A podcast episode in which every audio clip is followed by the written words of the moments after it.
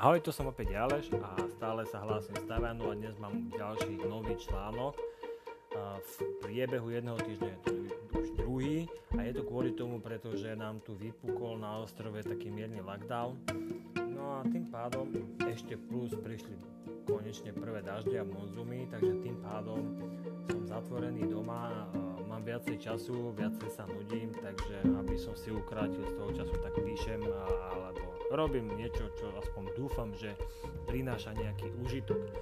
Každopádne, mám nový článok a dnes som napísal niečo, čo som chcel napísať už dlhšie a teda dnes som sa konečne k tomu e, nejak dotlačil alebo nejak by to napadlo a z hodou všetkých okolností a konštalácií som to spísal. Takže dnes sa dozvieš, ako vznikol čínsky horoskop a plus prečo Mačky nemajú rady myši, takže ideme na to.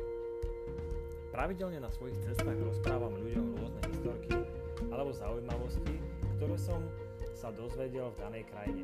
Najčastejšie sa k ním dostanem tak, že popri tom, ako spovedám domácich obyvateľov, tak sa nejako zamotáme a príde aj na to, čo som vlastne ani netušil. Potom tieto nové poznatky s radosťou rozprávam tým, čo sú so mnou a čo sú na, so mnou na cestách alebo so mnou cestujú.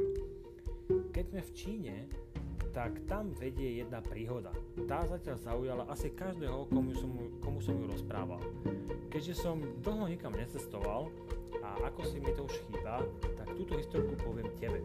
Ťažko povedať, do akej miery je skutočnosť a koľko je na tom príbehu vymyslené. Vlastne je to celkom fúk. A iste si už aj ty, čo to počul o tom, že v tej ďalekej Číne majú svoj vlastný horoskop.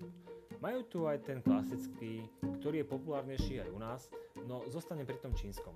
Zamyslel si sa niekedy nad tým, ako to celé vlastne vzniklo? Prečo sa čínsky horoskop skladá zo zvierat?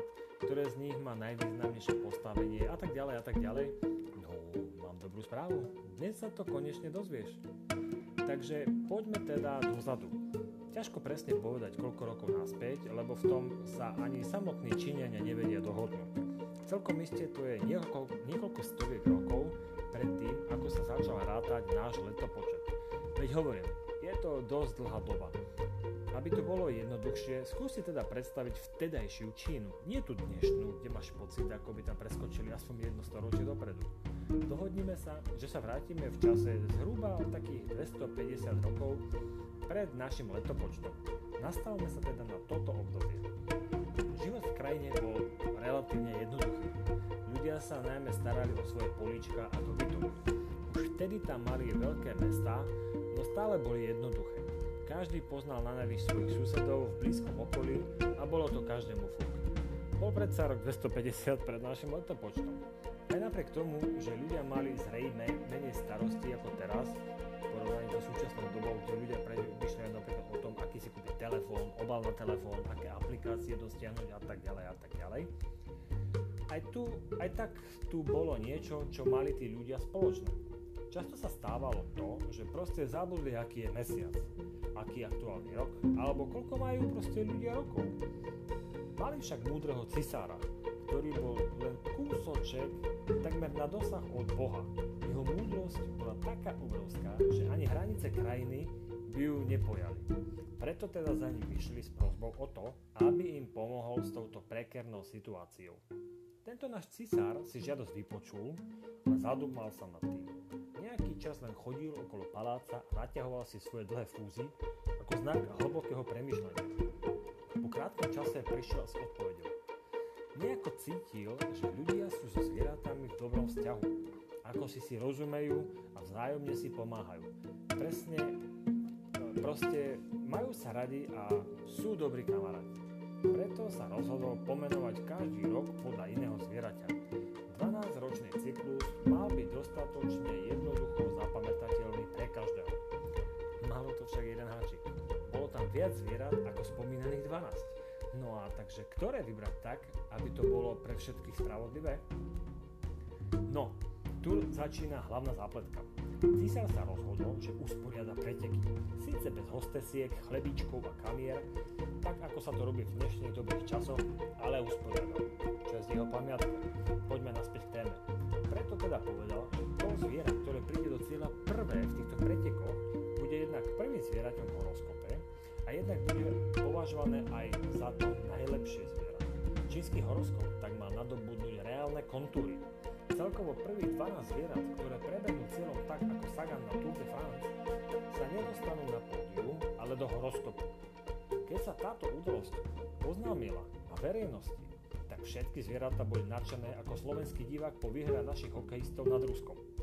Každé jedno sa už videlo, ako bude na súpiske pre čínsky kalendár. Teraz ideme zápletku rozšíriť o druhé dejstvo, tak aby si z toho nebol vôbec zmetený.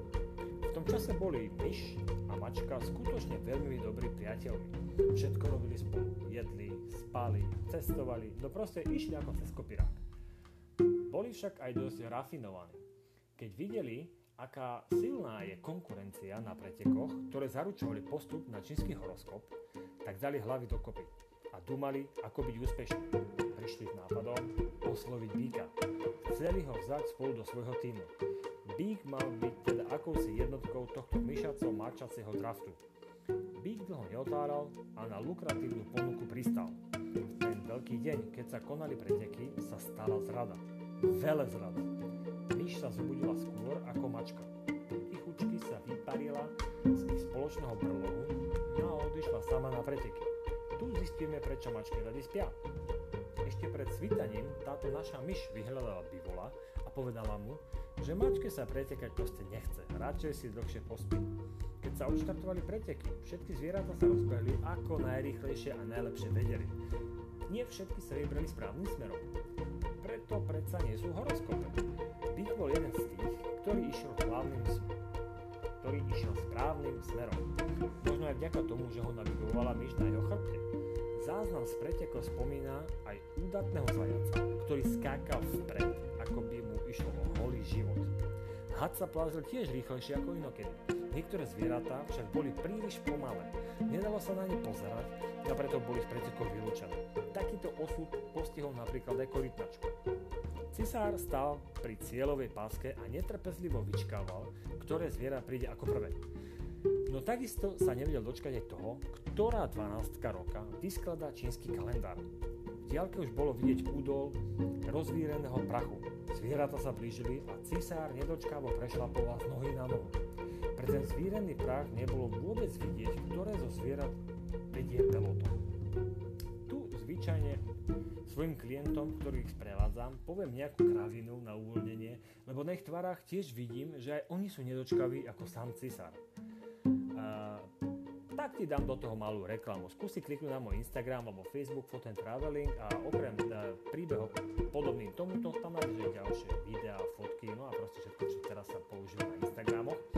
A keď mi tam dáš like, budem iba rád, poteší ma to a keď nie, tak nevadí, ideme ďalej. Vraciame sa naspäť na preteky. Takže poďme naspäť na preteky. Tesne pred cieľovou páskou sa z tohto prachu dali identifikovať črty veľkého zvieraťa. Lenže stalo sa niečo, čo všetkých prekvapilo Bíkov navigátor. Ten istý, čo ráno nezobudil mačku, sa poľahky odrazil z krku svojho nosiča a prešiel do cieľa ako prvý. Za ním bol teda v tesnom závese práve bík. Hneď po ňom prišiel tiger. Predsa len bík je v prírode často naháňaný nejakou šalmou. V tom sa zvíril prach celkom inak a z oblohy sa zniesol drak. Lenže skôr ako preletel cez cieľovú líniu, preskaskal okolo neho ten malý zajac, no a tým si uchvátil štvrté miesto. Drak mal zrejme ťažké pristátie. Keď si to konečne drak uvedomil, tak zrýchlil svoje tempo, aby mu neušlo aspoň 5. miesto v horoskope. Netrvalo to dlho a po prvej peťke sa rýchlo dostavili kôň, ovca, opica, kohút a pes. Lenže aby mali preteky stále svoj nábor atraktivity, tak skôr ako táto spomínaná petica prešla cieľom, si pre svoje šiesté miesto doplazil had. Všetko už nasvedčovalo tomu, že je koniec pretekov. Avšak chýbalo ešte obsadenie posledného miesta. Kto bude 12? Aby bol, čínsky, aby bol čínsky horoskop kompletný.